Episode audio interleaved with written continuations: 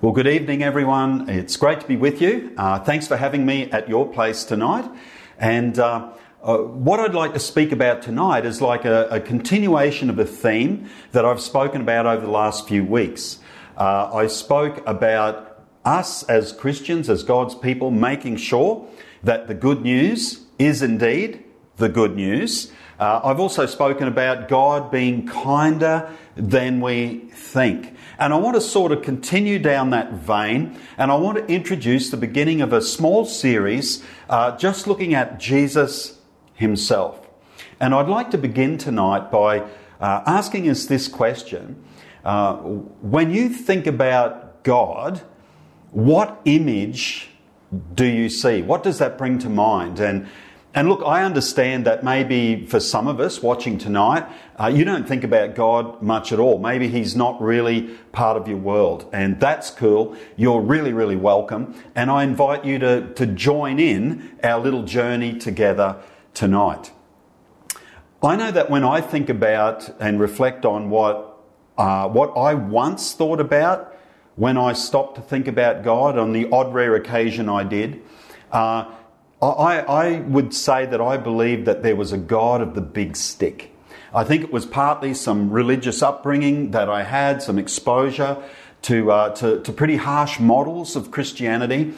And, uh, and it left me indelibly imprinted with this sense of God was out to sort of get me because I'd been a naughty boy. And so when people first started speaking to me about Jesus and my need to come to God, uh, that was the last thing that I wanted to do. You know, in my mind, if God had a big stick, I don't want to meet him because he's going to whack me with it.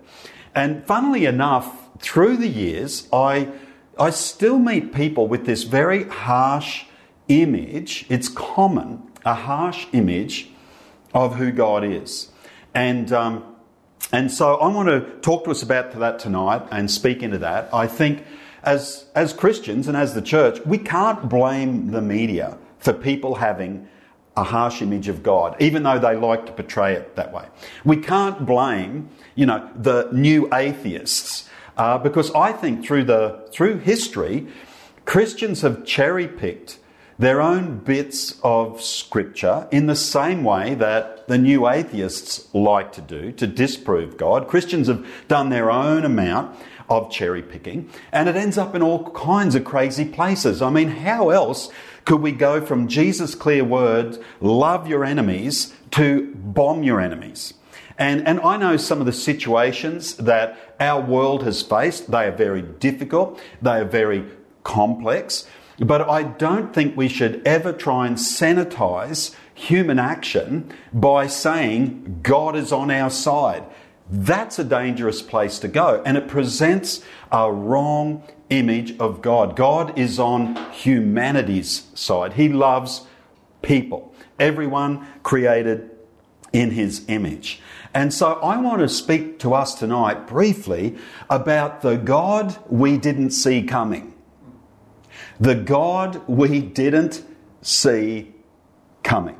Matthew chapter 13, verses 54 through 57, to telling us about Jesus, it says, When he had come to his own country, he taught them in their synagogue so that they were astonished. Now, synagogue was a meeting place, basically.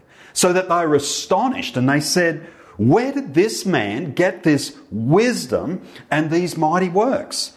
Is this not the carpenter's son? Is not his mother called Mary and his brothers James, Joseph, Simon, Judas, and his sisters? Are they not all with us? They knew Jesus' family. Where then did this man, it's like one of these things is not like the other, that's what they're saying. Where did this man get all these things? And that the next line is really interesting. It says, So they were offended at him. But Jesus said to them, A prophet is not without honour except in his own country and in his own house. In other words, amongst his own people. Uh, and I find this reaction to Jesus really unusual. You know, at the end of the day, why are people so quick to reject? It's not like Jesus came murdering and pillaging. You know, he came bringing wholeness and, and life wherever he went, and yet people found themselves offended with him. I think it's the same even today. People quickly reject a man whose whole mission and message is to bring wholeness into people's lives. Uh, and I think it's, it's just a strange thing. But I, I do believe it gets at the point that I want to make tonight, and that is I don't believe people reject God as much as they reject their image of who they think God is. The image that's been portrayed, that they've picked up, whether it's been through popular culture, whether it's, it's been through a, a university experience with a lecturer, whatever it's been that has given them a certain image, a documentary they've seen on Netflix. You know, at the end of the day, there's a lot of stuff out there. We just got to remember not all of it's true. And so people reject the image that they've got. And uh, the fact is, it's the responsibility of the church to give the correct image. I'm not sure we've always done that uh, so wonderfully. Uh, I know for me, I was relieved when I went from, uh, from the image that I had, the God of the big stick, to an image that was, was shown to me that was Jesus stepping up on my behalf. Uh, I was relieved. I embraced Jesus when I saw a correct image of him. But if I was honest, I'd have to say that the residual effect of believing the God of the big stick hung around for a long, long time. I'm not even sure sometimes whether I'm fully out of the woods with that one yet. And I think that that's reflected in sometimes, and, and, you know, if you're a believer, if you've got faith, then you might recognize what I'm about to say. But it's almost in our mind that we, we understand that God tends to get angry, but Jesus is always really cool. You know, that uh, I want to meet the Son, I'm not sure I want to meet the Father yet. And we can carry this sort of uh, this dualistic image of God within us. And I'd like to dispel that tonight. The writer of Hebrews in chapter 1, verses 1 to 2, says it so clearly.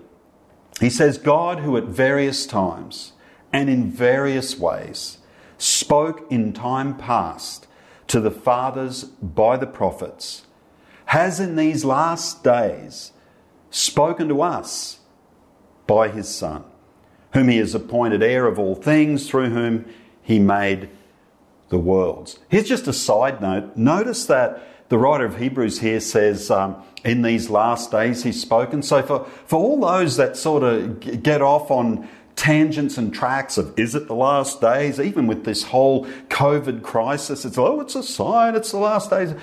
The first century Christians believed that Christ instituted the last days. If anyone asks you whether it's the la- you think it's the last days or not, you can tell them it has been for 2,000 years, mate. Anyhow, that's a bit of a side note. God has spoken at various times and in various ways. In other words, the whole story of Scripture is going somewhere. Often we pull images of God from a, a, very, you know, maybe early image of God, an early picture, that is not really clear. But Scripture shows us that this progressive revelation, if I could put it this way, this progressive understanding of who God is, actually finds its, uh, its fulfillment in Jesus. God has spoken in various ways at various times, but right now in this season, He has spoken to us by His Son. You can see this progression right through Scripture. Um, it, interestingly, sometimes people get stuck on an older image like uh, the book of Judges. I love the book of Judges. It's all about heroes who rise up to deliver their nation. Uh, and, and, often when people talk about that or they read that, uh, as much as there's a hero in the story, there's a lot of victims in the story. There's a lot of people that get killed in the story. And you can start to wonder where does the God of love fit in all this? Well, sometimes we just need to step back, and I, I love the hero stories in the, in the detail, in the uh, micro view, but when you go out to the macro view, you see that the whole book of Judges are cycles, it's cycles upon cycles of violence that repeats itself and never really resolves anything. And when you look at that whole picture of the book of Judges, maybe God is saying, you know what? Violence doesn't get you anywhere, as our recent histories prove so terribly. Uh, and that's an early image of God. Um, and, and, we should never look back at those things because we do like to, in our 20, 2020 frame of reference with the world and justice and all of that, look back and cast judgment. And, and I think we've got to be careful of doing that. For example, we wouldn't do that when it comes to the medical field. You know, in, in uh, ancient days, and maybe some of the earliest medical practices ever practiced was bleeding people. If you had a bleeding nose, uh, you went to see the doctor, he would cut you and bleed blood out of you because he thought that you had too much blood in your system. Even heavy menstruation would attract that same form of. Before someone had a baby, they would bleed them. Before someone had an operation of some kind, they would bleed them. Just when you needed your blood the most, they would remove it from you. But we don't judge them because we realize they were only working with what they had and with the limited knowledge that they had. And I think when we look at some of the early stories of the Bible, we've got to be careful to allow those people who are on a journey a little bit of slack in their understanding of exactly who God was. Now, again, the writer of Hebrews says God has spoken through those situations, through those people at various times in various ways. So if you trace it back a little bit, you look at a few of them. Adam, uh, what happened with Adam and Eve in the garden as they walked away from God? You see God come and pursue them and provide for them. And even in, uh, in uh, putting them out of the garden, which might seem harsh, it was actually to save them from eating the tree of life, from being able to live in an eternal state separated from God. It was God's kindness and love that provided for them and even moved them to a distance so that He could eventually bring us all back together to Him. That was one various way that He spoke. If you look at Moses, See, Moses has this encounter with God in the burning bush, which is really interesting because if you remember, Moses was born in Egypt.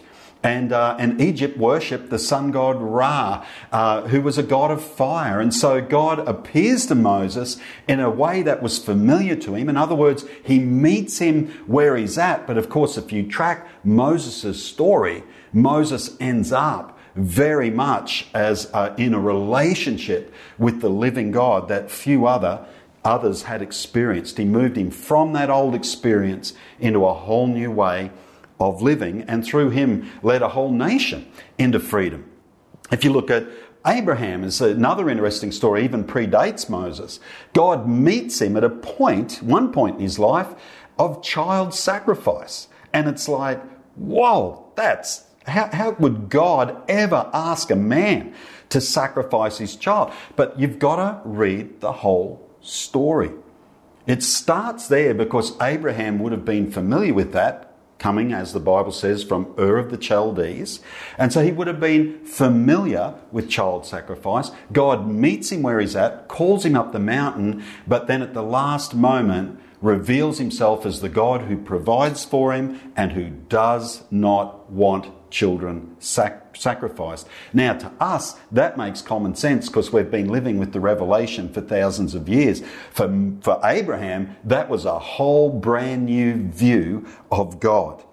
We go to the prophet Ezekiel, and I love Ezekiel's story. He has a vision of God who's absolutely awesome, but again, if you you come back out of the picture, you see that the context is He's in a foreign land. He's in Babylon. He's like literally uh, in the most godless place on earth as far as Ezekiel would have been concerned as a, uh, as a priest in God's temple. Terrible things have happened to him personally, yet he has a revelation that even in captivity, even on their worst day, God is with them. He's not limited to a particular land. He's certainly not limited to a particular building, which is a revelation that we're having right now as the church. We're having that afresh. Uh, so, in all these various ways, you could go on and on. God revealing Himself as being something different to the image that people had established in their mind of who God was. And then Hebrews caps it off saying, in these last days, He's spoken to us by His Son. And uh, I love that. Jesus is the successor, it says, or the, the heir of all things. In other words, uh, that means the kingdom, God's plan, God's purpose, even a custodian of the story and how it's told. It's all wrapped up in Jesus. And um, and if you look at it, some of the difficult passages that we see of people behaving badly in the Bible, you know, maybe they're not what God wants. Maybe they are just people on a journey, you know, like sometimes groping in the dark, finding humanity finding its way towards God.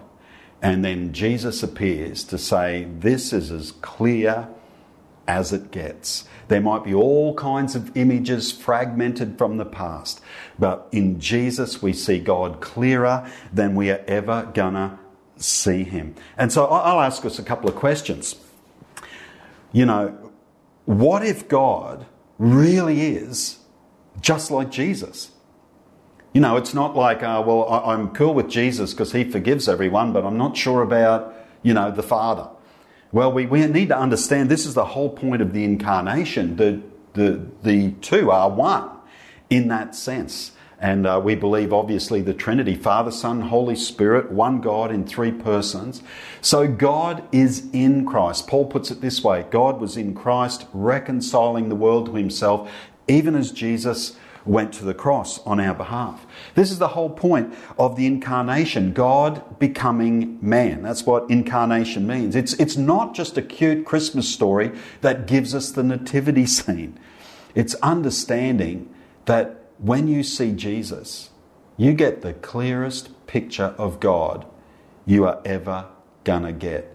That indeed Jesus is God's final word that is spoken to humanity. You know, God was always speaking, but now His word is complete. You know, from creation he was speaking, from uh, the journey of man's history he's speaking, through the patriarchs, through the kings, through the prophets. I've given a couple of those stories he's been speaking, but now he has said something so clear, so uh, engagingly human in the form of Jesus uh, the New Testament calls him the express image of the person of God, his express image. We could never see God clearer than when we're looking at Jesus. We could never hear God clearer than when we're listening to Jesus. So I want to ask you some questions. You know, and, and maybe they're questions that we can ask ourselves. Maybe I'll ask myself as we're going. But has my religious experiences or preferences clouded the image that I have of who God is? Have my fears of a harsh God complicated the image of God we see in Jesus? Um, and maybe the, the biggest one is if God is really like Jesus, do I suddenly relax? If, if I can just accept that actually, you know, God, there's nothing to fear in Him because I know God is just like Jesus. And if that makes you relax, it probably means that you've been holding a certain amount of a false image of God. Would I feel more comfortable in His presence if I just thought of God as Jesus.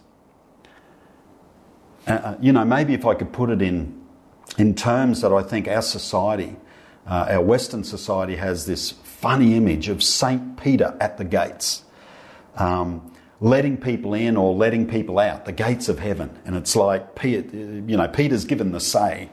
And there's a lot of jokes that are based around that. And, uh, but at the end of the day, I do think some people think that way. I wonder if I've done enough good to get in. And I wonder if you replace the image of Peter at the gates of heaven with the image of Jesus, whether all of a sudden you'd feel like the odds were far, far better in your favour if it was taken out of the judgment of man and given into the person that we know to be Jesus and all that he represents. And, and you know, tonight you might be with us and you've come on this bit of a journey but you'd say, well, you know, I'm, I'm unbelieving. Uh, I, have never been a believer, and that's not where I'm at. Um, a question for you I, I'd ask you to, to ask this question Have I rejected God, or just a false image of who I thought God was? And, and I want to encourage you that you'll never see God clearer than, than you see in the image of Jesus Christ walking down dusty streets mixing it with humanity, forgiving what his society felt was unforgivable, healing what the then known world knew as incurable, uh, reaching out and bringing wholeness and bringing life everywhere he went. That is the correct image of God. And, I want you to consider that. You know, is that the image you've rejected, or have you rejected maybe media images, maybe cultural images and icons that have been presented of who God is? I'd like to pray for us if I could. Uh, Father, I, I, thank you for everyone who's been with me tonight, been with us tonight. Uh, I, I thank you for touching them right where they are. Let your spirit invade their heart Father, I pray as people open their heart to you, open their life to you, they'd have a fresh picture of who you are, of your goodness towards them, of your, your grace, your forgiveness, your willingness to provide and to make a way, even in the most difficult of circumstances. In Jesus' name I pray. Amen. Amen. And, you know, if you are with us and maybe that last question was especially for you. You'd say, I, I came into this night uh, without faith, but I sense faith stirring in my heart. If God is who you say is, then I would be open to that God uh, that we find in the form of Jesus Christ. And uh, I just invite you, friend, if, if you feel your heart is open to God right now, uh, why don't you swing the door wide? Why don't you take what we'd call as just a step of faith, open your heart wide, and just invite Jesus Christ into your life, just, just by faith, wherever you're sitting, whatever you're doing, just take this moment, close your eyes maybe, and just say, Jesus, come into my life. If you're real, come into my life and reveal yourself to me. Take a hold of my life. Lead me. Help me to live my life in, in the way that you created me to live it. And, and friend, simple words like that make a way for God to get involved in our lives in a very, very powerful way. And if you've done that, I want to invite you to um, uh, like a comment that's coming up. If you're with us uh, on YouTube or on, um, on Facebook, then uh, there's a comment, comment there that you can like, and that will uh, put us in touch with you. We want to make sure we get a Bible to you. Uh, we think that's the best way we can empower your journey is to give you your own copy of the Bible, and you can begin to read that and see uh, exactly how Jesus lived and what Jesus said for yourself. And, um, and also, we might be able to answer any questions you might have. So make sure you do that. Uh, and for everyone, God bless you. It has been great to be with you tonight, and I'm going to hand you back to our hosts.